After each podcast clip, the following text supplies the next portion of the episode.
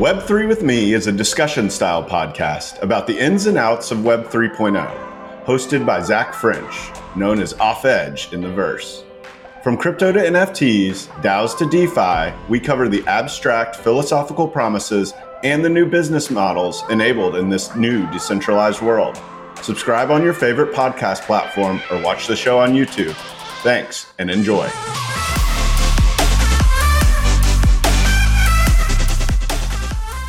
Zach French is a bar certified attorney, and nothing expressed by Zach during Web3 with me shall be considered legal advice. All the opinions expressed by Zach and his guests are solely their own opinions. All content in Web3 with me is for informational purposes only. Zach and his podcast guests may maintain positions in the securities discussed during Web3 with me. Hey everyone, thanks so much for being listeners of Web3 with me. I want to take a few seconds to tell you about my exciting new B2B offering.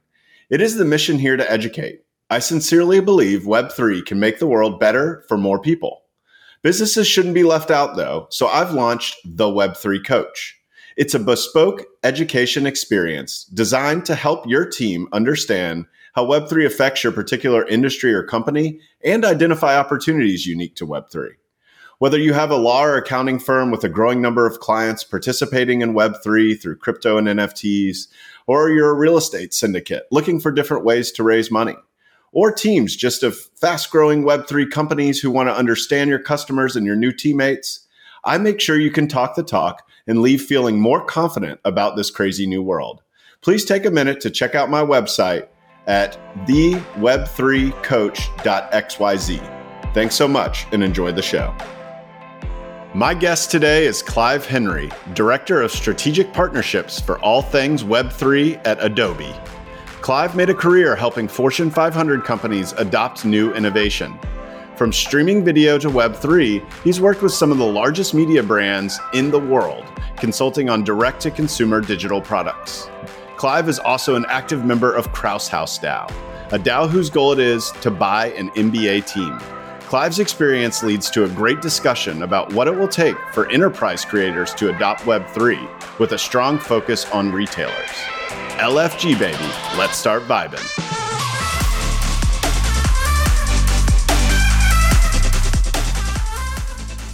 Welcome to the show, Clive. Glad to have you.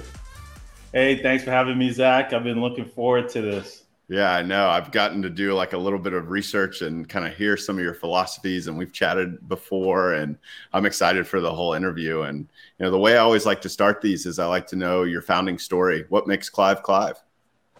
Awesome. So uh, before I talk about Clive, uh, in preparation for this conversation today, I listened to your last guest, um, young guy. He's a former basketball player in the Atlanta area, yeah. and um, it's not part of my Web three story, but a time ago, I was an aspiring college Division One prospect out of Toronto.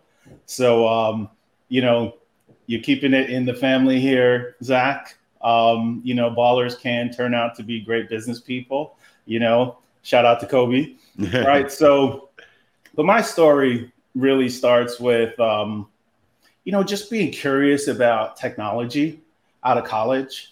Right. So I got out of college and the internet was booming. And, um, but, and this was probably the most important business lesson still for me. It was a wave of innovation that was happening. But the stuff that stuck, where you really made money early on in the internet, was the infrastructure. But it wasn't exciting, right? So I, I worked in the Toronto area for the first part of my career. I was part of a company. The company IPO'd. I was an early employee. I had shares. Those things turned into real money.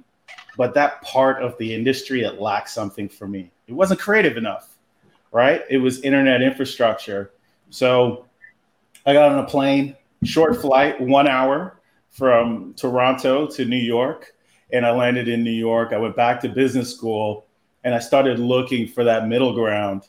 And it really wasn't a thing then, but I was looking for that middle ground between creativity and technology, right? I did some consulting for a while. And when I really got the bug, is when the iPhone came out. And I just saw it right away that that device would be used for streaming video. And I got the streaming video bug. We talk about the Web3 rabbit hole. but I got the video rabbit hole, right? and um, I started a company. It was a consulting company, but it was also a broadcasting company. We got our cameras. We went around New York City and we started interviewing talent, going to events. We were in the record studio.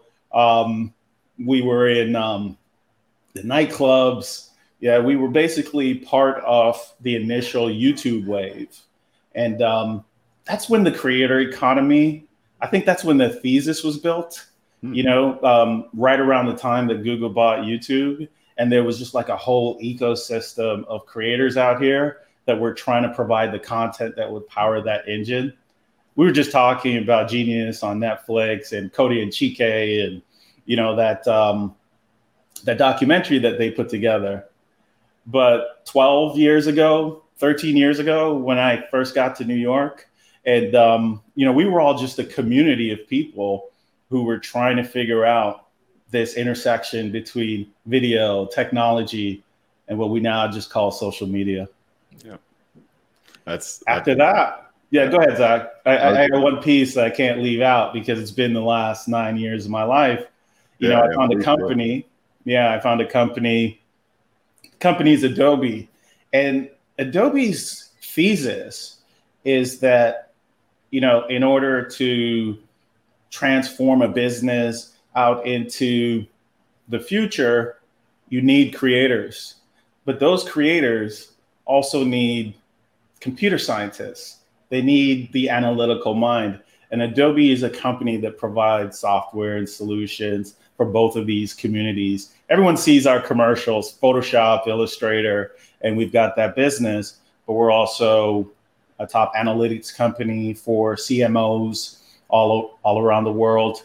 We power most of your favorite websites for the brands that you visit. We also power a lot of e commerce experiences.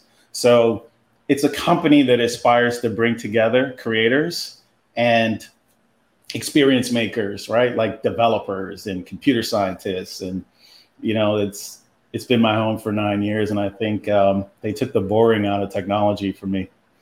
It sounds like it really aligns with your early mission, right? I mean, you said you were trying to marry kind of creativity and technology, and like it's exactly what you feel like Adobe is doing, right?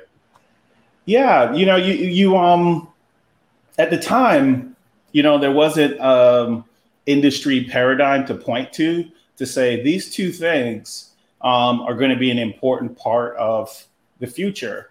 Um, we were still browsing the internet in the browser on our desktops, you know, 12 years ago, 13 years ago. Now the phone's ubiquitous, and the idea that engagement or attention is the number one asset in the experience economy is just it's, it's just a normal thing.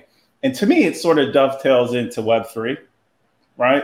So I, have been a part of this great um, growth story at Adobe for the last nine years, where our creative business has become a default set of solutions for producers and creatives like you and your producer community here, as well as um, for experience creators inside of the enterprise, people who make websites, apps, or digital experiences that bridge the real world, like a screen in um, in the movie theater or the screens that you see in your favorite retailers. I like to talk about the screens in Starbucks that tell me my coffee is ready, but there's screens everywhere now. Adobe helps to power those screens, right? So, so it, it did bridge the two, but there's a new wave happening now, right?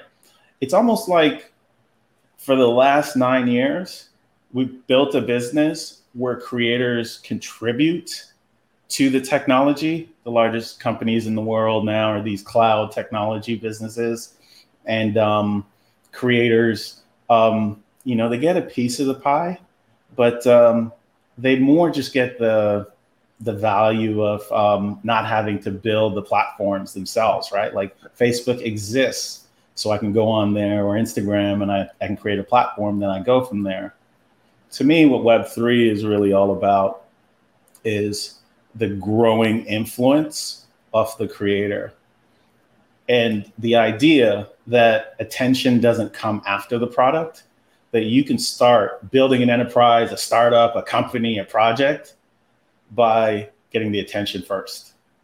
Interesting. Uh, can you expand on that a little bit? This is a very interesting concept. So, uh, you're saying that if because of Web three, which you know I would assume is the technology that allows you to own the things you create, um, right? They're they're able to grab attention quicker. Is that kind of what you're saying, or explain that a little bit more? It's the monetization angle, right? Okay. So, so I've become I've really learned uh, multiple ways um, as I've onboarded myself into this world of uh, Web three and blockchain and um, one of the people that I've learned a lot from, I'd love to have a conversation with him one day because we don't agree on everything, is Chris Dixon, A16Z, the largest pool of capital, helping to enable what's happening in Web3. You know, the money behind um, Yuga Labs, uh, the money behind Coinbase, you know, and um, a lot of other businesses that are going after this opportunity. One of the things that Chris says that I agree with is it starts with the narrative, right? And to build an effective narrative in the Web3 space, you've got to have creators, right? This isn't exactly a business discussion. I, I, I read a LinkedIn post a couple weeks ago. I can't remember who wrote it, but they were like, could you imagine if Yuga Labs went on Shark Tank and pitched Bored Ape Yacht Club? right? yeah, right. They would have got they they would have had to given up ninety nine percent of the company to earn up to raise a hundred thousand dollars, right? Like it was just it was just something that started with the imagination of creators, and um, the only reason why it worked is because you know NFTs and um, crypto tokens um, were um, a direct to consumer monetization vehicle that did not exist five years ago for creators. This is meaningful, yeah. right? It doesn't. Yeah. Exactly, it is. Yeah, I like to use that term too. It, it's it's financialization, and um, what we're seeing early in Web three is that creators have taken advantage of the financialization or the ease of financialization and having that direct relationship with fan communities in a way that's meaningful. I don't think it stops there, Zach. Like for me, when I analyze this space, I, I look at the the father, or you can call it the mother of all blockchains, uh, Bitcoin. And I think what we're all doing is learning and expanding on what the Bitcoin community got right. Right it's a token, right? It's a it's a cryptographic generated token. That's what a Bitcoin is. But many of its early creators believed that it was a monetary system, right? That it was something that would be a more sound form of money. But in order for Bitcoin to take off, they had to go direct to the holders, right? They they they taught, you know, Vitalik and the Ethereum and the layer twos and the alt layer ones, um, they taught us all like a really important lesson, and that was these instruments could be financialized. Bitcoin proved that, and that financialization went through the retail. It went through the consumer, not through a middle person. And I think the creators of Web3 and NFTs have just really picked up on that but I don't think it'll stop there. I think it's part of a broader wave of more direct engagement with consumers. Yeah. You brought up a few things I want to unpack there. Um, I'm going to start from what you mentioned first, which was the idea that you have to have a good narrative. Uh, um, that is a recurring conversation that I have both on and off the mic, right? Um, I, my very first guest on the podcast uh, is a brand strategist uh, and you know he he he made the assertion that you know brand is really all that matters in Web three, right? But what is brand? Brand is the narrative, and what is the narrative? It's the culture, right? Yeah. so, yeah. like, if you come out with bored apes and the only narrative is, "Hey, you should buy these things because they're going to be worth more later," um, it's probably not going to go anywhere. But yeah. because the narrative that was driven, and I remember being pitched this narrative was, hey, we're all the people that missed out on CryptoPunks, right? Um, and it was the first PFP collection to do that, right? Like nobody else was really claiming that at that point. This was like April 2021. Um, it it really sank home with like all these people that I knew and respected, and they it, it was what mattered. It's what brought them in. Now, what took them from a couple ETH to hundreds of ETH floor, right? Like hundreds of thousands of dollars and million dollar transactions. Now that's a, a, celebrity thing, right? Like I think that was then it became like a status symbol, but it was that narrative that drove them to be adopted by the crypto community. And yeah, I want to, I want to, I want to um, expand on that, but I want to just uh, point something out to you. you. You said that this all happened in April of 21. Yeah. Does that feel like a long time ago to you? I know. like, I mean, that feels like a decade ago. like, so okay, long ago. there was a world where BAYC didn't exist, but that was a long time ago. I've had a daughter years. since then, so like, yeah, yeah exactly. that was 15 months ago. I know, but it doesn't it feel. It really does feel like a decade. I mean, we talk about Web three time or crypto time or NFT time, and every month is like a year almost because oh, things yeah. are happening so fast which really kind of drives home the point that narrative is important right like how yeah. do you get your base when you have so much going on all the time so many things pulling at your attention so much noise and it's do you get wrapped up in narratives and i do it all the time like i, I went down deep down kind of like the degen uh, nft collection rabbit hole and I try to think through my communities and I'm like, which narrative do I connect with most? Which ones are are there people in the community that I could see myself, you know, spending significant time with and enjoying it and is driving a fun experience because at the end of the day, like price is important. It's probably the yeah. number one driver. But in, in this market, when we're down 80 90% on most of these projects some of them 100 right yeah, um, yeah. it's going to be the narrative and the consistency and the culture of these communities that has the longevity for them to last for another year or 10 years in, in web3 time. Yeah i'm i'm there now right? So um, i got onboarded into nfts um, i was doing an analysis for um, some a class i was taking on OpenSea and um, at the time, basically, you know, the bored Ape Yacht Club project was was driving transaction volume on the OpenSea marketplace. I, I agree with you that, and I agree with Chris that the narrative is a big part of what drove that project and what drives, you know, the projects that have sort of tried to emulate this PFP trend in NFTs, which is only one of the trends in NFTs. But um, I think what they did, they did two things that can't be understated. Um, they gave out a Creative Commons license to the holders of the NFT, so you could create your own universe. Um, at the time, uh, Timbaland was um, bought uh, his own um, ape, and you know he was um, creating a record label. And um, I took a close look at that, and I think they're still making music, right? The other thing that they did is um, they publicized their roadmap, right?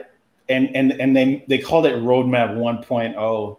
And I think that's what excited the commercial community, right? The retail investor was like, this is awesome. This is the first NFT project that's done this, that's given me their roadmap, and it's cool, but there's going to be a 2.0. So, you know, this is like a journey. And the only way I can be on the journey, be part of that roadmap, is if I own the asset, you know? So like you take that narrative and you build it out. But um, Zach, when we talked in preparation for this, you mentioned one of these projects, and I got to put my hand up. Um, I'm like this analytical, studious person. I've been studying this space for 15 months, for like a decade, right? The NFT space, and I still don't have a PFP community that I belong to, right? And you mentioned Deadfellaz and I've been looking at it and I haven't decided yet if it's the one for me, but it looks interesting, right? Like, that's cool. What made you bring that one up? And does it fit this narrative roadmap, Creative Commons license thesis that I mentioned? Um, so I don't think there's this Creative Commons. Um, and and and that is a whole separate conversation I'm happy to have with you because it's very relevant now because Moonbirds just announced they're going CC zero. XCOPY just made all of his work or their work uh, CC zero, so we should definitely come back to that. Um, yeah. What happened with me with Deadfellaz was um, when I first missed out on Bored Apes and I watched them go up. Um, I wanted, I felt like I knew what a good community was um, and so I wanted to go out and find a Discord uh, where they were having conversations that were real. They weren't talking about floor prices. Um, and I wanted to find one that had leaders that had values that I identified with. Um, and this was pre doxing. So now Betty and Psych, the two founders of Deadfellaz, are doxed. Um, but before this, we didn't really know who they were. We just knew they were an Australian couple with three kids and they were they went public with their story how they borrowed money to do the drop they couldn't even afford to mint everything how they manually minted almost every single thing to make sure the props didn't take care of the drop and that they were very like pro like a lot of the same policies that i approve like pro lgbtqia plus like all of these like very practical minded things that I felt like was everything that the world should be paying attention to. And that had nothing to do with the art. The art was very cool. I love the good? art. Yeah. And what's that? Isn't it good? Yeah, I find yeah, art great art. I love the art, and I don't want to take away from the art, but it was it was hearing Betty out in public making these assertions and representing the values that I felt like were what the community should be doing, right? As opposed to speculating and things like that and then I just kind of fell down the rabbit hole. I got um, they had these super cool things called survival games back in the day where you could like go in and type a command and I won a dead fellow, which is luck, but still cool that I got to do yeah. that. Then yeah. I also was like on this Halloween thing with them and I met this cool artist named Rembrandt and I ended up getting like what they call an infected S1 dead fella and he would make free art for me just because I won that and that was the mentality. It was all about the community and giving back. And now, even when you talk about bored apes and the roadmap, like we talk about these things uh, when they were novel. And now they're not novel. And once things don't like they're not novel and every other project tries to do them, they get tarnished. But those were still the things that worked at that point, right? Like having a roadmap was unique at that point. Now everybody's yeah, like, oh, roadmaps, right? Like but it it's important to know where you're going. It's important to have an idea of what the next step is and it's also important to show your values to the community. So i kind of tie it all back to the narrative right?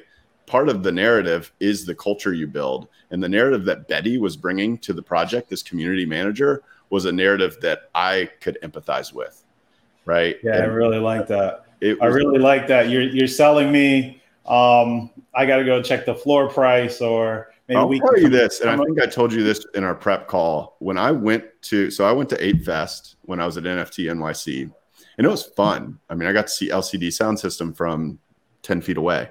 Um, but when I went to Deadfellaz party, I walked in and I was like, "Whoa, this is kind of chill, right?" And like at first, yeah, then all yeah. of a sudden, this person gets on stage and they're kind of sitting in a chair and like the song comes on and it's like bum bum bum bum bum bum bum and like they start dancing and i'm like whoa what's going on? And like they get up and they rip off this like robe they're wearing and they're in like all black with like robot arms and i'm just like this is evoking so much emotion for me and it just really sealed the deal yeah. that like that's the type of culture i want to be a part of right? And like i never turn back right? Yeah, like creativity is steroids. So is this your PFP project? Yeah, this is this is the one that I uh, I don't necessarily like. I'm not a big Discord guy anymore, which I've kind of learned now that I do this full time. I'm more of a Twitter guy. Um, being out in the public forum, having conversations, uh, occasionally shit posting uh, about how awesome Deadfellaz is. But I mean, these are these are my this is my most strong community of people I don't know in real life and then I have Beans DAO, which is the my background on every single episode, which is actually people that while I met them digitally at first, we've actually been friends in real life now. So yeah. awesome, yeah. So so I am in a DAO. It's it's called the Krause House DAO. Uh, you might have heard of it. This is a DAO that was um, formed, uh, did a crowd fund. We raised, um, at the time, it was close to $5 million uh, when ETH was up above uh, $4,000 uh, per ETH. We raised a thousand ETH, you know, worth of capital um, for the first phase of a plan to go out and buy an ownership position in an NBA team. And, um, you know, that was nine months ago, um, close to 10 months ago now. And, um, you know, that's, um, that's been the community um, has um, onboarded me into, you know, all the different aspects of um, Web3, uh, the financialization, the community part of it, the importance of the narrative, you know, and the physical to digital connection, right? Like Krause House has been the community that's helped to onboard me into that. But in general, I think we're at a time where the community is what matters now. Um, a lot of people are calling this the bear market that we're in, the build market. Um, I do agree with that, but I think it's important to determine what you're going to be building. Products, yes, right? But if you don't have an engaged community, right, at the other side of this, then you're not going to be on the strongest competitive footing if you've got to rebuild that community and community is not um, not easy to build so i'm going to take a closer look at Deadfellaz because i do i don't have a pfp but if you have other suggestions right or if even people are listening and you know they uh, feel like there's a project that um, is just as strong or stronger than the Deadfellaz project um, that suits my profile, then you know, put the suggestion. Well, um, on Zach's uh, Twitter. let's no, let's talk about your your what is your profile? I mean, if you you're legitimately considering joining a PFP, like what what values do you want to see in a community? Yeah, so so I've um I haven't outgrown obviously um my um my sportsman background um my years competing at a pretty high level of basketball in college and a little bit semi-pro and and um, and in high school. So, you know, I, I think um, you know the way I look at you know media and creativity, I think athletes are creators, right? I felt like a creator uh, when I was out there on the court. I felt like I was a part of a play that was playing out in front of fans, right? And now, as a business person, right? Um, as part of like a creator economy movement, I think that um, a part of what I'm out here doing is um, showing creators of all types how being a really good creator is a business, right? Like it's a um, it's it's a serious role in um, you know the evolution of a business. Eventually, there's got to be some product there, right? Like like like we'll, we'll take this back to Web three in a moment, but narrative is important, roadmap is important, but products are how you generate profit in a business world. LeBron James is a great player, but he sells a lot of sneakers. Yes. Right. Right. So I think that's a, a big part of my energy. The other um, the other part of my energy is um, I just think that innovation is cool. Right. I'm on the side of, hey, if there's new technology out there, right, like um, AI or machine learning or um, the blockchain or um, 3D, um, you know, um, avatars, right, or um, or the metaverse, right, and it gets people engaged and enthusiastic and on a path of learning and education. Like technology is this great tool that advances our society and helps us to learn more. Um, we couldn't do this, what we're doing, if it wasn't for, you know, podcast and educational podcasts, right? Like that's how I learned about this space, right? Um, big difference. Right. And like, you know, people thought um, two things. People thought YouTube was over. YouTube is not over. Web3 has bought, brought YouTube back to life. People thought Twitter was over, right? the Web three is a core um, community now. On people Twitter. thought Discord was just for gamers. Exactly. it, it, exactly right. So this is this is the idea, right? That technology is also a tool to help people learn and learn faster. And I think that 15 months of Web3 feels like a decade because it's moving fast. And I don't think it's going to slow down, right? So to me, that's my brand, right? It's like. I'm going to go uh, in for the hard sell here. You ready? Go for it. so Deadfellaz is on a current project called Meta Wrapping, where they're actually giving you the ability to use your dead fella inside of all major metaverses uh, which I think is kind of in line with what you're doing. They're also developing a game uh, through their uh, secondary collection called Deadfrenz, these adorable, cute little dead animals. Uh, where you can go in and have some fun, and you know it's probably you know going to have a play to earn aspect to it. So uh, I'll send you the Medium articles afterwards. I think it's a great community, um, and it's not unachievable either, right? Like you aren't going to have to go, you know, you know, drop a ton of money to get on one of these things. I think the floor is like one ETH right? All so, right, Zach. I, you might see me in the Discord. Let's go. especially with the uh, cross metaverse um, integration piece. Uh, right now on Twitter, my uh, my profile picture is a cross metaverse um, uh, profile or yeah. avatar. Yeah. It, it, it, comes from Ready Player Me, yeah. which is a company that I really um, really think has a great future. Right. Um, we're talking about you know creators, right? Mm-hmm. And um, I, I like to talk about these things from the lens of the front end experience sometimes, but sometimes I get into you know like as far as like critical technology infrastructure because it's how I started. What these front end applications mean from an infrastructure perspective. And um, when I look at Ready Player Me or what Deadfellaz might be doing with multi metaverse avatars. I just think identity, right? Mm-hmm. It's like an important part of the identity stack. And identity is a critical component of how people market to us, what they market to us, right? And um, and um, how we engage, you know, before we have a chance to have a conversation. Like it's our brand, right?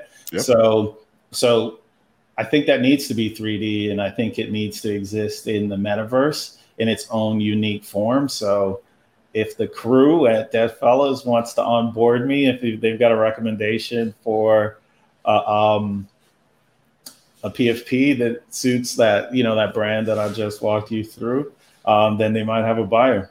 Yeah, if you go in there and ask, they will. They will jump yeah. all over it, and they do it in the nicest way. Um, it's it's so interesting because like when you when you go into a lot of discords, I think I think almost any discord, it's kind of overwhelming, right? And you get in there, yeah, but like. Yeah. I've never felt overwhelmed when I jump in there, and I don't jump in often, but like every time I've gone in there and someone's been like, "Hey, man, like I'm really kind of on the fence, like about a dead fella. Like, will you help me find one that's good for me?" You know, and like they'll ask you a little bit about yourself. They'll actually oh get out of here. They'll be spitting cool. out a few of them going.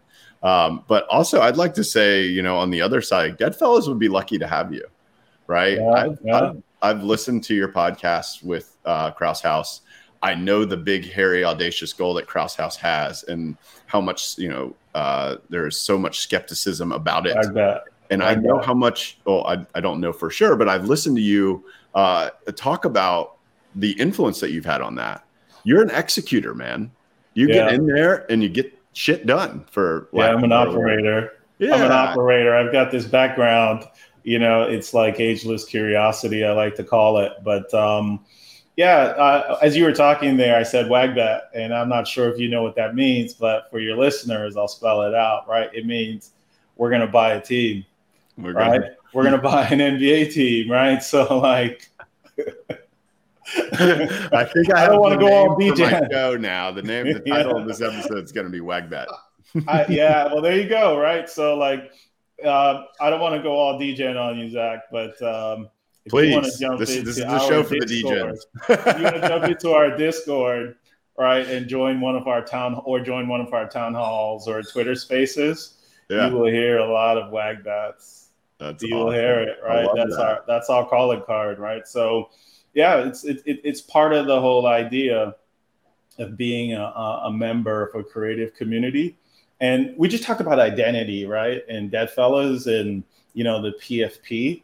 but um, you know, there's a lot of infrastructure that needs to be built here, right? Mm-hmm. Um, I'll say this, right? Like in Web three, we're using Discord and we're using all these tools like um, like the metaverse or these game-like environments. It almost feels like we're lifting and shifting gaming culture into into popular culture, yep. and um, you know that's going to get built on the blockchain maybe, or maybe a portion of it will get built on the blockchain. But there's still a lot of infrastructure that needs to be created to make that a reality. Discord's cool. You stopped using it for a while and went back to your Twitter because it's not Web3 community management, right? It's something still native to what it means to be a gamer looking for hacks. Yep. Right? It's a server. Right? Like that's right? what they call them servers. right. Yeah. So I, I've been lately geeking out on you know what the alternative tools are out there yeah. for authenticated community applications. Mm-hmm. Um, you know, I, am looking at a lot of things. I, I, found a thing called tribes.xyz okay. that is a wallet authenticated chat experience. So think of it like WhatsApp, but uh, you don't have to use a username or a password to log in. You just use your MetaMask. Oh, wow. Okay. Right right? And then um, this, I, am looking for the right one. Like I, I, think a lot of us are looking for Discord alternatives. Yeah, I, I, think the net of it is this is a part of the infrastructure that still needs to be built um, for large enterprise to feel like you know there's a scale business play here, right? And um, you know I'm thinking about that a lot in in my role at Adobe in particular and um, we're early stages, but I think we're in the the build stage, like applications that consumers can use broadly. But I think we're in the bill stage in regards to, you know, how do we stay connected to these communities, right? We're, not every one of these projects is going to have Chris Dixon and A16Z behind them and um, 350 million dollars, or I think seven million dollars, 700 million dollars total raised behind you. Yeah, they've done. Two, they've put two billion into not not into Yuga, but into the fund, the crypto fund at A16Z. Incredible, right? But not everyone's going to have you know that um, level of uh, investment to go out and build you know their community and their platform right? To get engaged with people. And I've got some opinions about, you know, what it'll mean for enterprises to get onboarded into Web3. Please but share. I have a, yeah.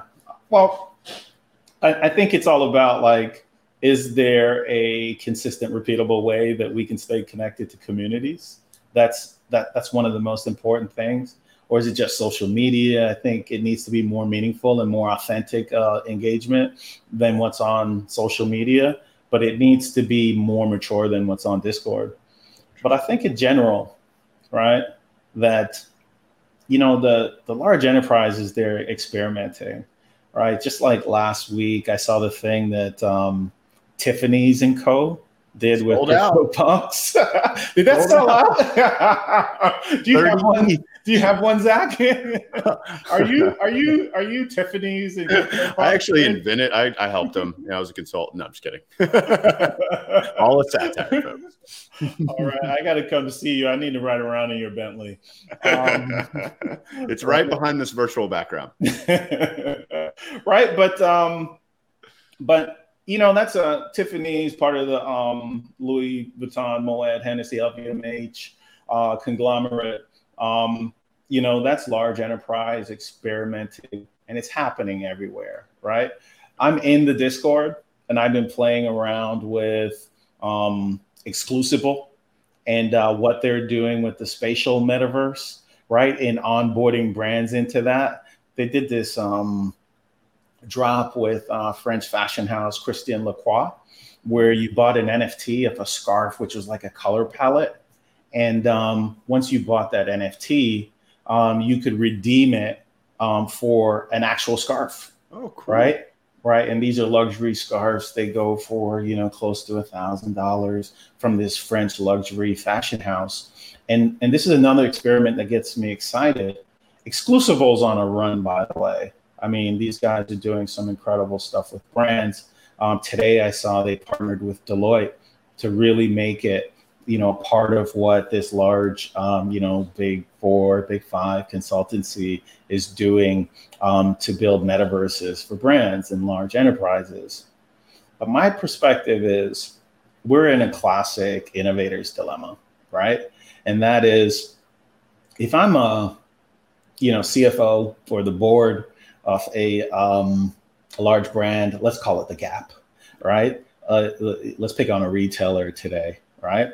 And I um, I'm evaluating the cost and um, the legal um, and regulatory hurdles that I have to go through to determine if these financial products are um, securities, right? And I have to build an engagement plan separate from my e-commerce engagement plan or my physical stores engagement plan.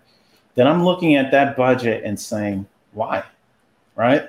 Classic innovator's dilemma like point to something show me why this check that i'm about to write you know 700 million for um, yuga labs what's the check that the gap will have to write let's yeah. call it just a hundred million dollars for their cfo right um, just a hundred million just right? 100 million small right? part of the budget i don't think right? their drop went too well did you see their drop when the gap I, have seen them experimenting yeah they did I've on Tezos. Ex- which was exactly right. Yeah. You can get that hoodie, and I and it wasn't an easy. It was like you had to bridge your wallet. It wasn't just like connect your Temple wallet or your other wallet like that that has Tezos in it. Like it was like a whole bridge. The it, it just wasn't done well basically. You see your wallet. yeah. Know yeah. your customer. And it's like I just like, used to be a lawyer, hoodie. right? Like I don't even wear the Gap. I just want my digital hoodie. Give it to me. yeah, yeah. You don't want to have to put on your lawyer hat and figure out exactly what sort of workflow they're putting you through here. Mm-mm. But um,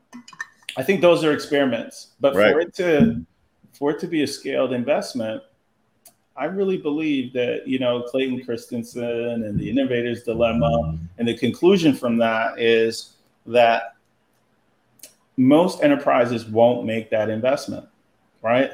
And the ones that do will be because they're scared and they have a thing to be scared of, right?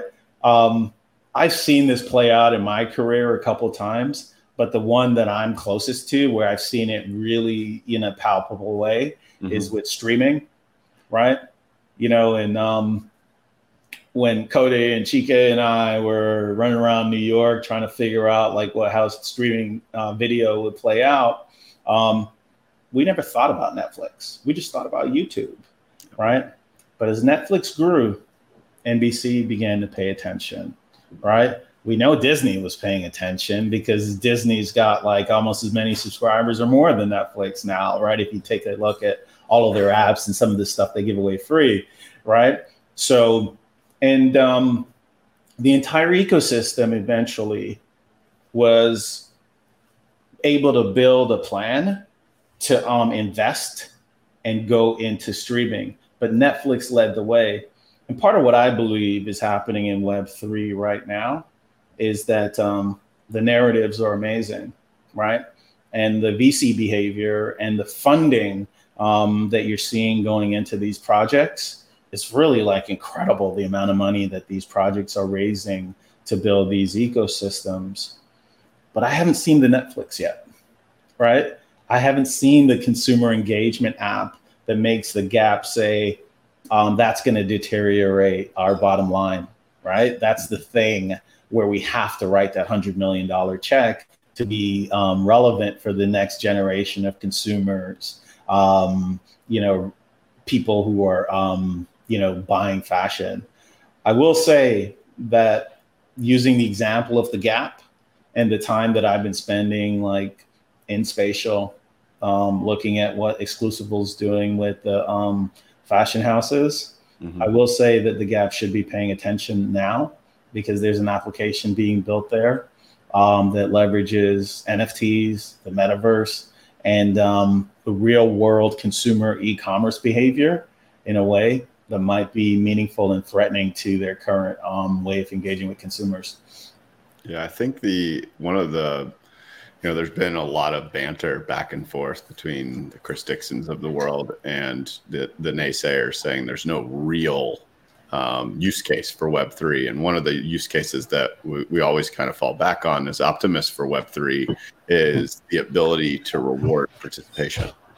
Yeah. Um, and what are retailers, if not really good loyalty rewards programs or not really good loyalty rewards programs that could be improved with Web3, right? What are musicians if they can't connect directly with the people who are their super fans? What are sports teams if not the biggest super fans in the world?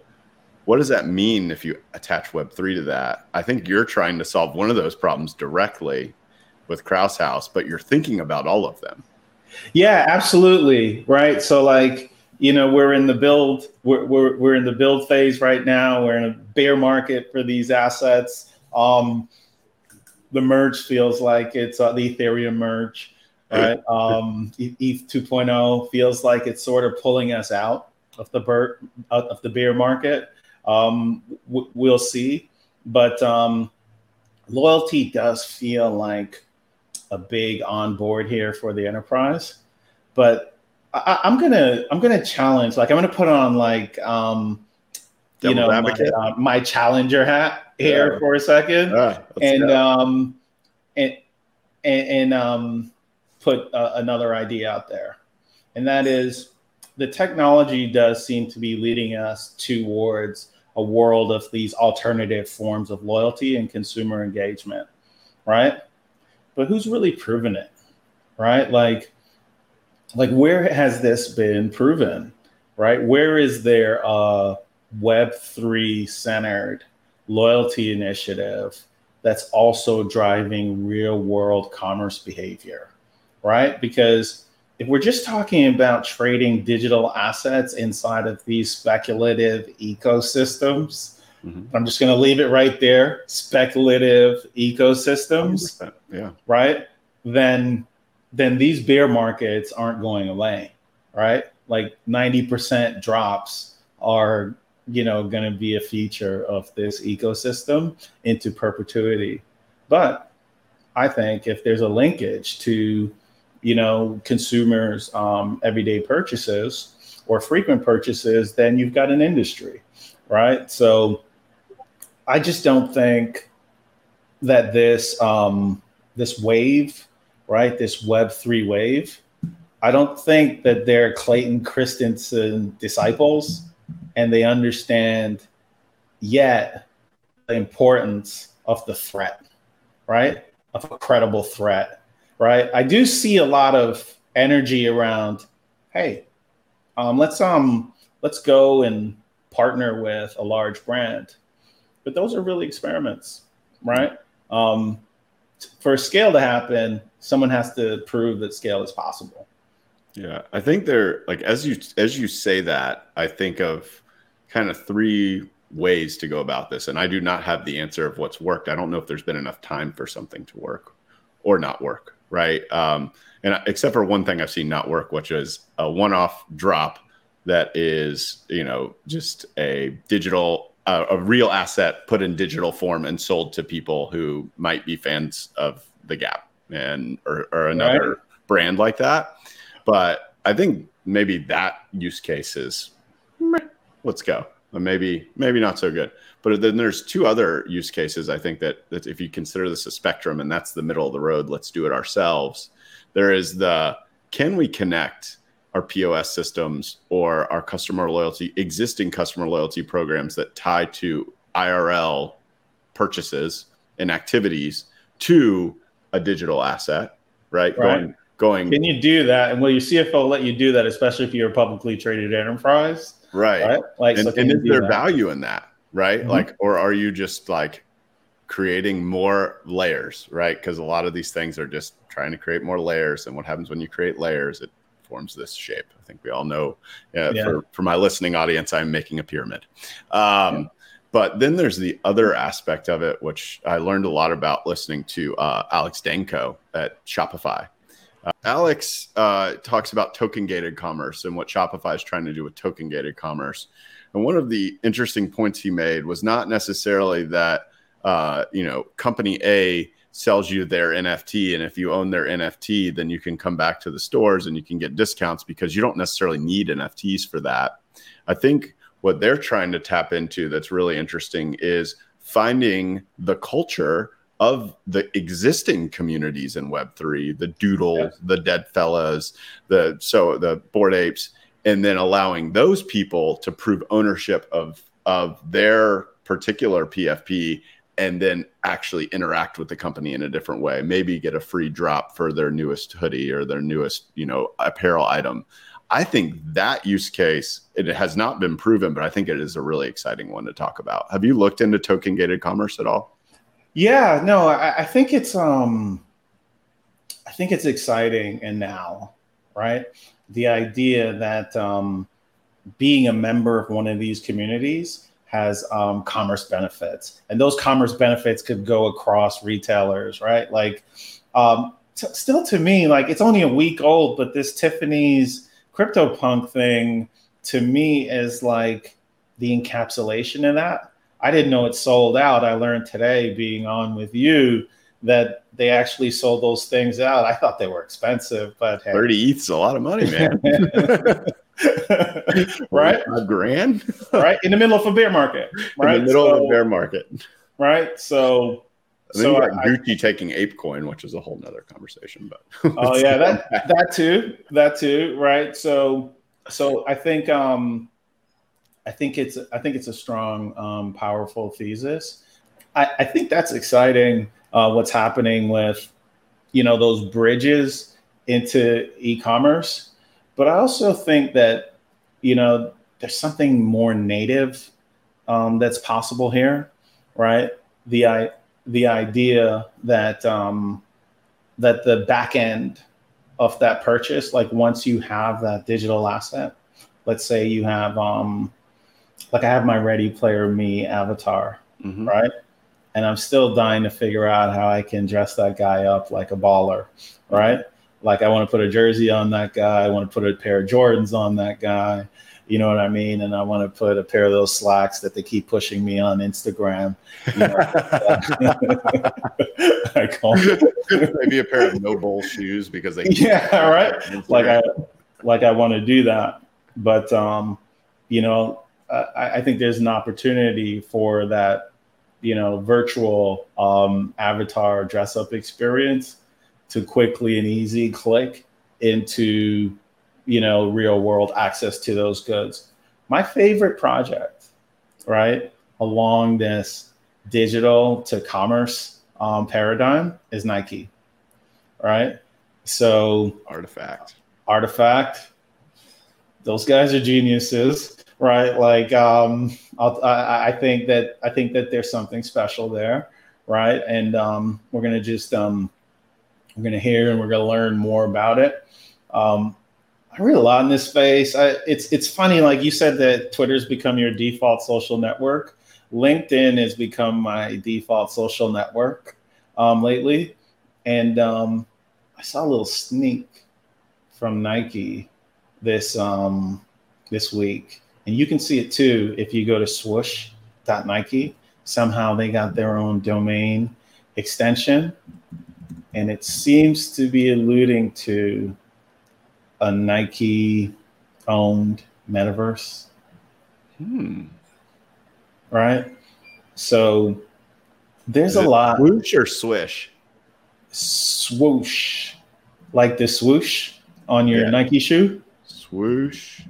Got Nike. Oh, okay. Whoa. You got it?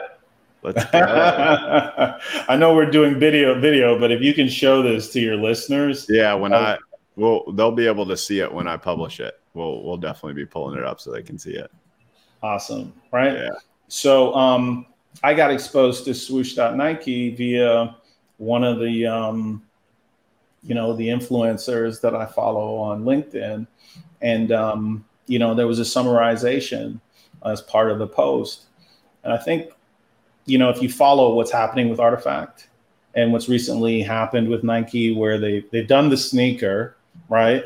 They've now done the hoodie thing, you know, physical to digital to physical, Mm-hmm. and now it feels like there's something coming with the world, right? Right, and then you think about what you can do from a brand perspective um, in a world like that. It's bigger than Nike, right?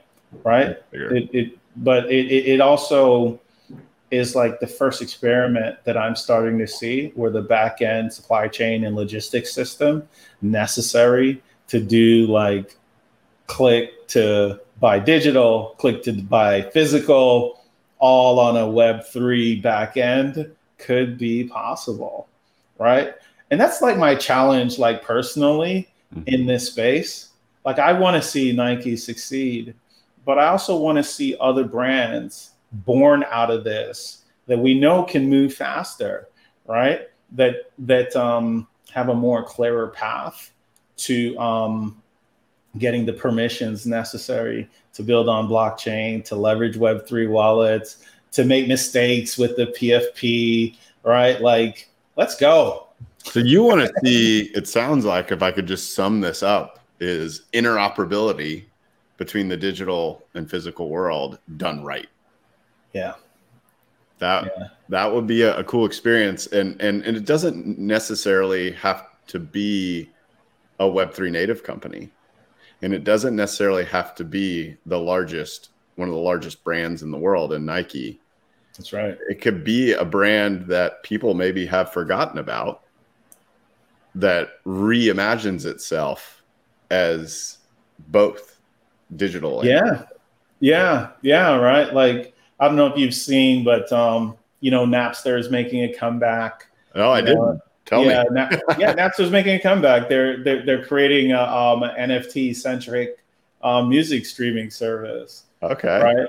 And um, and um, I don't know how far back you go if you ever used the old Napster, But I but use Napster, Kazaa, LimeWire, LimeWire. LimeWire is coming back too. They're launching a NFT based uh, music streaming service, right?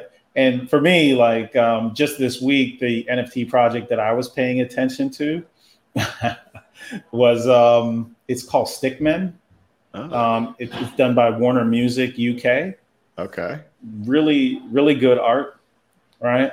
And um, it's a utility NFT that'll give you access to um, music events um, and other sorts of utility for for the music fan, especially for uh, musicians that are in that Warner Music stable or that Warner Music. partner with? Is it partner with Bose, Clive? you got it. You Yeah, got yeah, it. yeah. We got it pulled up here. Wow, this is cool. So it's like high utility. Interesting. How did you come across this one? Browsing OpenSea. what do you do for fun, Zach?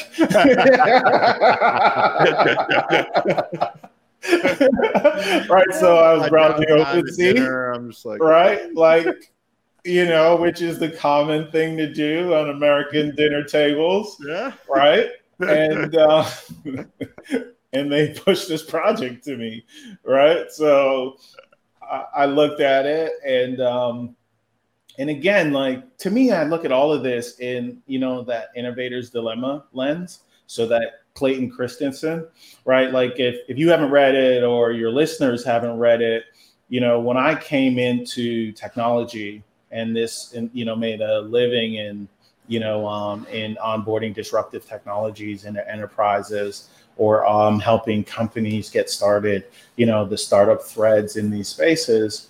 This was the book that the marketers and the CEOs and the venture capitalists, you know, asked their people to read, right?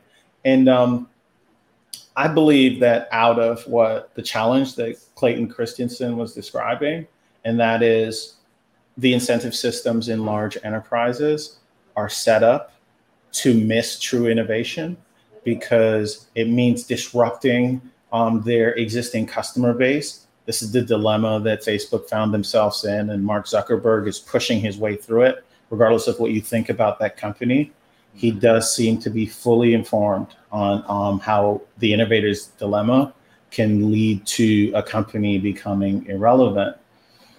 Mark's got $10 billion to and he still has this. controlling interest in Facebook, which makes it Exactly. Yeah. Exactly right. So he's got this. Um, he's got a lot of capital to um, navigate the dilemma, but um, you know, for your more conservative enterprise or um, an enterprise that just doesn't have access to that level of capital, what um, the conclusion to the innovator's dilemma was, and I think still is, is to incubate.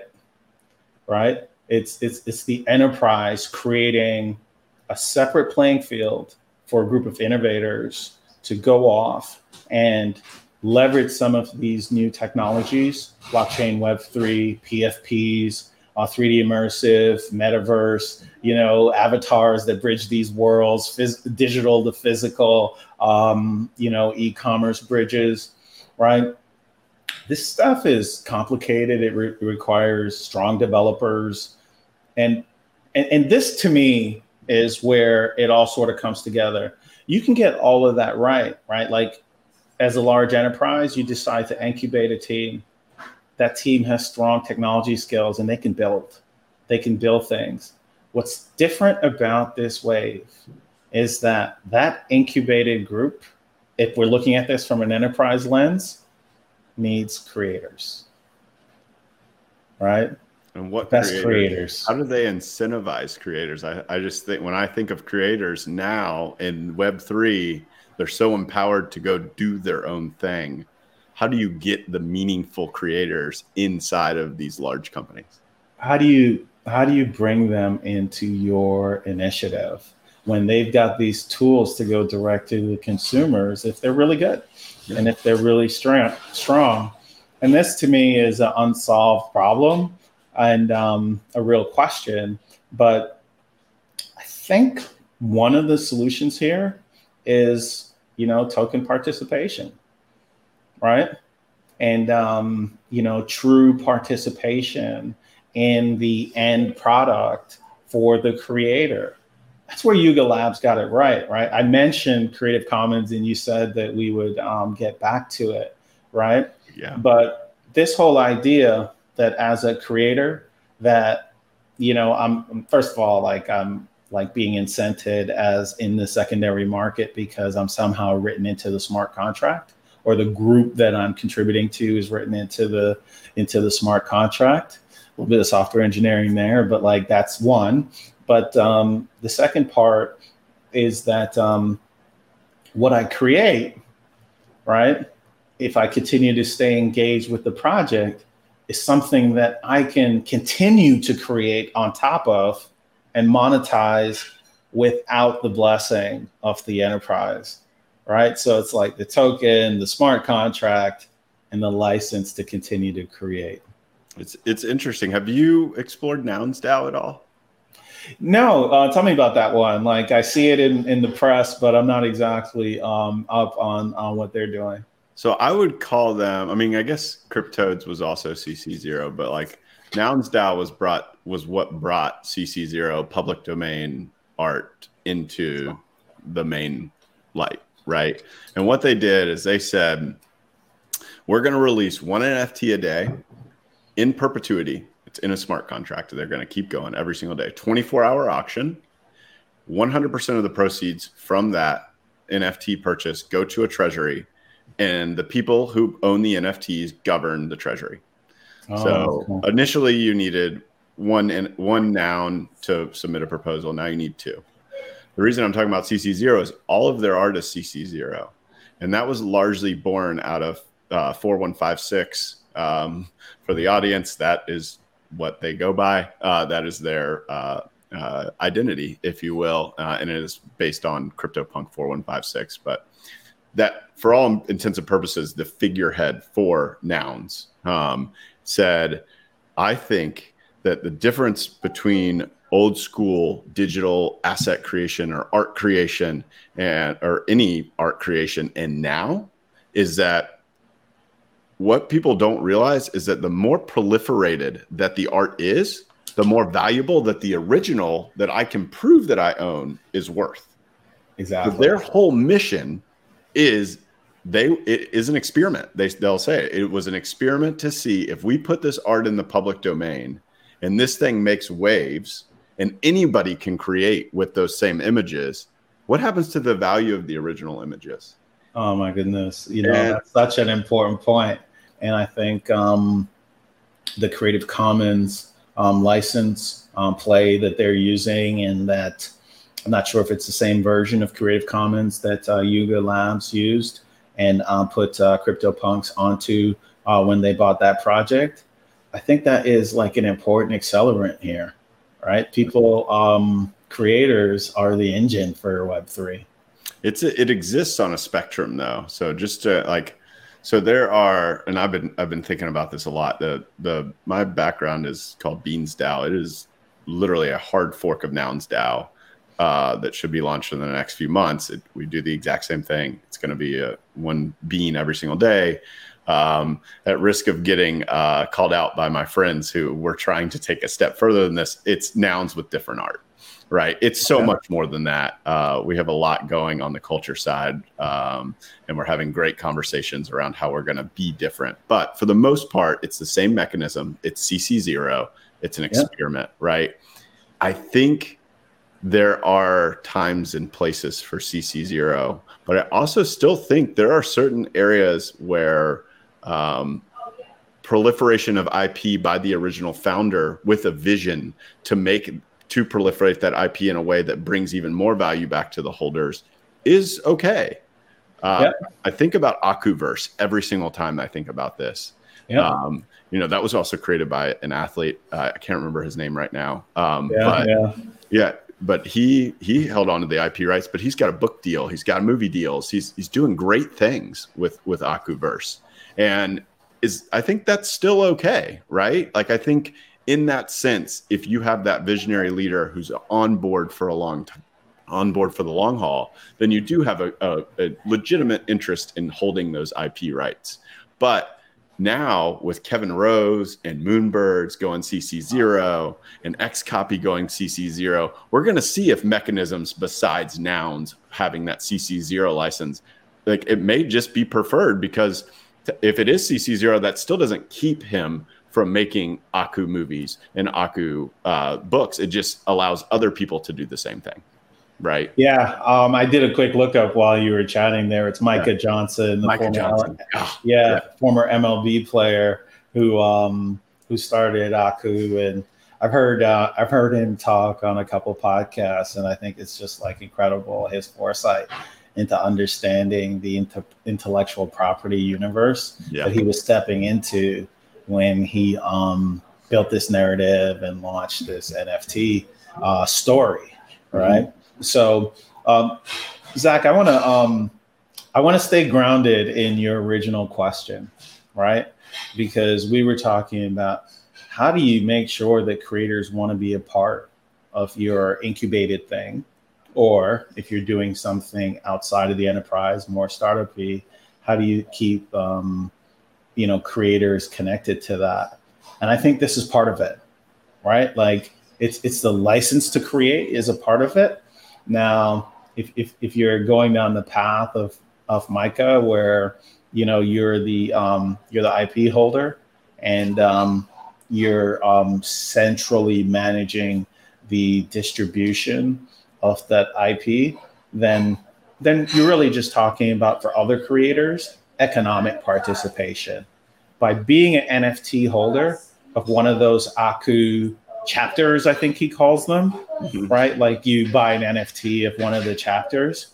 You, you don't get to rewrite the chapter, but um, the the um, economical, the economics, the commercial participation in that universe comes back to you by being a holder of one of his NFTs that that's a great point, Clive. So, uh, you know, I realize we're getting over the top of the hour, and honestly, I feel like you and I could do like a six-hour episode. So maybe we'll do a marathon episode one week if we can get the families organized. Uh, if we but, do, uh, if we do, let's do it in the metaverse. I'm ready. I'm ready. In spatial, is that is that what we're doing it? Are we gonna do it? Let's Zach? do it. Right? Uh, Did we just uh, create a, a Zach and Clive experience? I would love Maybe that. that's Actually, not the name, but like I think we should do it. I really enjoyed this. I made I made a Ready Player Me already. Um, so I'm like, man, they take a picture of you. It looks just like you. Um, Amazing. Awesome. Well, I just want to wrap up the uh, episode, Clive, with my two traditional closing questions. Uh, the first one is How do you define Web3? So I think about Web3 as everything that's happening outside of the Bitcoin ecosystem, right? So, yeah, so like I think the Ethereum ecosystem spawned a wave of innovation because of smart contracts now, some of that is, you know, very similar to the use cases that were built on Bitcoin. So DeFi, you know, um, borrowing, lending, you know, and staking behavior uh, for security. Now that stuff, that's foundational, I think, to Web three in um, within the Ethereum ecosystem. But everything else that those smart contracts are being used for, and we saw the NFT boom, right? Like and it was about collectibles, but that was really just capturing the imagination of developers and what they could do with those smart contracts in provenance. I think the use case building, the utility building around those assets and those smart contracts, I think it's all Web3, right? It's about building utility into these blockchain assets. Entertainment is a part of it, but I don't consider it to be just about entertainment. And I don't consider it to be just about getting people onboarded into these 3D immersive worlds or the metaverse, even though I think that is a likely use case for the um, ecosystem and the technology. So you kind of view it uh, as a part, but also defined by the practical use cases, right? Um, it's it's the, while those may have been foundational, it's more than that right? Um, which is is is good. It's actually when you when you said other than Bitcoin, the only thing I worried about was the Bitcoin maxis coming after us. oh, oh, yeah, I, have you ever seen mean, that crowd? the ones talking about Taproot and Lightning Network. I mean, that stuff is um, the ones that think Ethereum is fake still. I've got some names in mind. Please don't come to yeah, my house. exactly. I've got some names in mind, but I dare not say them yeah, out loud. Right, right. So yeah, I, I think um, I think payment right is is also it's applicable to the Web three world. Um, it's an application that I think is viable in the in the Bitcoin world also. Mm-hmm. I think with this term, right? Which isn't my favorite way to describe this innovation wave that we're going into. It's just the popular meme. Exactly. Exactly. Shout out to Chris Dixon for that one also. Right? right. Like um he's a genius and uh, he deserves some of hey, the listen, um, accolades he's getting. With the with, I think we talked about this earlier in the episode. If not, we talked about it offline, but it was it like it it is such a high technical barrier to participate and understand this space, and I'll call it this space intentionally, that Web3 just happens to be a framing that the general audience can understand, right? When I'm teaching at corporates or I'm first explaining to my mom or her friends, you know, I'm explaining, you remember back in like the AOL days when all you could do is read stuff on the internet? And then you go to you remember like in 2004 2005 all of a sudden facebook starts to pop up youtube's a thing you're starting to conduct commerce like that's web 2 and then wait now you can start to own all that content and data that you know it's just it, it it just it's a helpful framing but it does not encompass those things unless we do it. So I, what I do actually, and you'll see after the episode, is um, I actually take everybody's answer to this question. I put it in a single playlist. Oh, that's awesome. Yeah. So you can that's just awesome. go through because everybody thinks about it a little bit differently. It's not about having a universal answer, it's about how everybody else interprets it and how they explain it. So maybe I'll start re asking the question as like, how do you explain Web3 as opposed to how do you define Web3, right? Yeah. You don't want to be think, in the confines of a definition. Yeah. And I think when we're not trying to define it and when we don't have to explain technically why it's different than Web 2, mm-hmm. is when um, you know we've reached the next phase of the evolution, you know, of this area of technology, right? When it just when it's just web, I've actually heard when it just right? becomes web, that's when Web three has actually made it. right, like uh, yeah, it's it's it's interesting, right? A lot of inventors out there trying to redefine um, the space, and I think that you know there's still room to invent, you know, what the Absolutely. broader, you know, um, non-early adopters uh, will call it and how they'll use it, right? So yeah, exactly. that's my early definition. It's everything that's not Bitcoin. All right. So uh, my my final closing question. Um, I'm gonna throw you a little bit of a curveball, but not too bad. Um, so typically, it's you know what what is the short term and long term future for yourself in the space. But I think a really good analogy to that, and something that I know that we talked about earlier in the episode that you're thinking a lot about, is the consumer uh, kind of individual creators in the space versus the enterprise creators in the space. So if you're cool with it, I think it'd be really cool to hear your short term thoughts on those two. And if you want to throw in what you plan to be doing, I feel like you kind of fall into some of uh, one of those, anyways. Um, you're more than welcome. And then the same thing long term. And when I'm thinking like time horizons, I'm thinking next six to 12 months for short term and then five to 10 years which we all Absolutely. know how long that is in Web three t- uh, terms. So, yeah, yeah, I'll try to tackle. I'll try to tackle the um, next six to twelve months um, first. Okay. Um, I'll take a shot at the five to ten years, but um, I think we're all sort of um, rubbing our crystal ball when we start to talk about five to ten years yeah. in this space.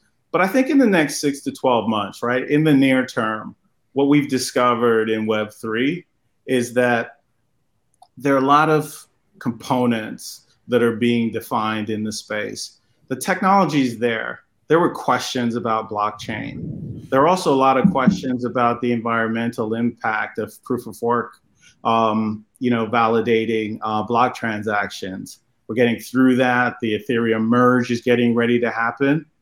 But I think the light bulb that went off for the industry and for creators uh, the last 12 months, the last 18 months, whenever you believe the NFT boom started, is that creators need to embrace this, right? Like there's an element of creativity to this space to onboard consumers into this space. It's just necessary, right? It's not going to be the type of space that you onboard millions of people by doing television commercials, right? The creative element, the social media element, that comes along with knowing that you know we've got like hundreds of thousands millions of creators out there that have never really been able to make a living by providing value into these networks that are advertising supported right and um, i'm not going to extend um, into my opinions about the take rates of the major web 2 platforms but but what they've done is they've cultivated an ecosystem of people, of creators, of people who are interested in making a living as creators. They've essentially created the platform for Web3, right? So I think that I think that the first wave of that has been the individual creator has caught a hold of this. And um, we've seen some, you know, fabulous stories. We talked about Deadfellaz. We talked about Bored Ape Yacht Club, and um, Nouns, and you know some of the things that are out there. But we also talked about Nike, right? And we also talked about Warner Music in the UK, right? And these are the creators that they're the same individuals with the same skills, but right they have day jobs, right? They're interested in contributing to the value of the enterprises that they're a part of, right? And for this space to grow into the next phase, I think that those enterprises, they need to embrace those creators. I read a lot about the technological development side of this build phase that we're in. I think it was Marc Andreessen said, he said, find the smartest, technologist in your enterprise and mm-hmm. empower that person. I would say find the smartest technologist, pair them with the best storyteller, the best creator in your enterprise, and then let them have at it. And I think that's important for this space in the next six to 12 months. I think really, if you're going to break out of this innovative dil- dilemma in your enterprise, you'll need to identify those people, attract them to your enterprise, and give them work that makes them fulfilled, right? So I'm a big believer in that. Are you going to be working on that a little bit? Yeah, you know what? I think at Adobe, we're in the best position, right, hmm. to help creators and to It help the OG creator brand. Exactly. I think we're in the best position to help creators and help enterprise identify those creators, um, Mhm. attract them into their house, and um, to build. Yeah. Right? Let's build something. Now, five to ten years from now, I think um, I think the stakes are going to be a lot higher. I don't know how the rules will change, but my bet is that um, we'll be having the Coke versus Pepsi battles all over again, but it'll be, you know, which metaverse I can attract uh, my users into. And I'm really interested to see how that space plays out, but I don't think you compete and win in that mass scale 3D immersive world without having a stable of creators just supporting your brand and supporting the way you engage in those worlds. So I think it's a good investment now. And I think it's going to be critical to the lifeblood of every direct to consumer enterprise five to 10 years from now. Yeah, I, I, I could not agree more uh, with that. I I see this entire space as effectuating a digital renaissance. Like that's one of my core beliefs about this space, and many of the communities that I'm involved in are that's the agenda I'm pushing. And I wouldn't even consider myself a traditional like art creator but that is something that we can facilitate because of the unique characteristics of blockchain to build communities and just to open up everybody's creative side. There are so Right. many people that have done so much in this space to create that never created before. Yeah. And it's going to be a beautiful thing. That's that's a great way to close, Clive. I, I really appreciate that answer. It's very clear, uh, very aligned on that. So Yeah. Thanks for having me on, Zach. I'm really interested in um, the reaction you get from your Yeah. listeners from today's conversation. And for the Bitcoin maxis, um, it's uh, what's your uh, what's your Twitter Not handle? Out my home address. Again, uh, you know, it's all seriousness, you know, thanks for having me. And it's been a great conversation and looking forward to reconnecting with you again in the metaverse or in Web3 soon. Somewhere, but we're going to be having good conversations no matter where it is. Thanks, man. Thank you. All right, cheers. Thanks for joining Web3 with me. Make sure to follow us on YouTube, Spotify, and Apple Podcasts. Also, if you enjoyed the show, please leave us a review, as it'll help us reach more people. If you want to connect with me personally, you can find me on Twitter at offedge underscore. Thanks for vibing in the verse with me, and hope you'll join us next time.